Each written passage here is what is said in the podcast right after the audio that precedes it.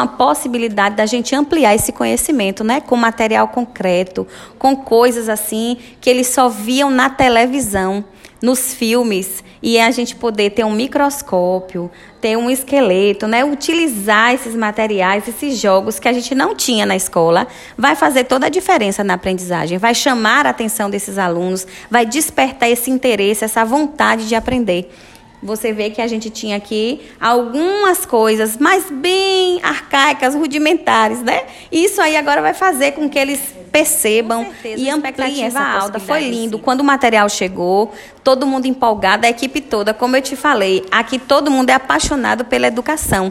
Então, quando a, a gente foi abrindo as caixas para mostrar essas peças, o pessoal, nossa, que legal, pro, que maravilha, e eu queria muito ver, eu nunca vi o um microscópio porteiro, a moça da cozinha, a moça da limpeza, a secretária que também tem essa, essa habilidade, né? Ela é técnica em radiologia, então ela ficou encantada.